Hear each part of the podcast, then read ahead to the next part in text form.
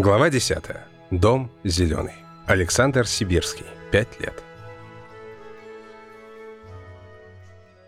В Москве на Красина есть дом зеленый. Золотой цветок на доме том. И днем, и ночью люд серьезный все ходит по работе в нем. Идет направо распечатать, налево что-то говорит. Там чудеса, не леший бродит, а дух рабочий золото творит. И есть у дома сеть избушек, расставленных по всей Руси, где сотни витязей прекрасных в трудах проводят дни, часы. И непростой там люд кружится. Там все подобраны под стать. Богатыри, царевны, принцы. И им ума не занимать. Трудиться могут и желают и ночь, и день, не покладая рук. Терпение есть там и упорство, выносливость, командный дух. Там, на неведомых дорожках, следы больших машин. Ковши с рудой стоят на ножках, воронки сказочных глубин. Никто над златом там не чахнет. Своим чередом идет процесс. Там честью и порядком пахнет. И в технологиях прогресс. И я там был, чай с мамой пил,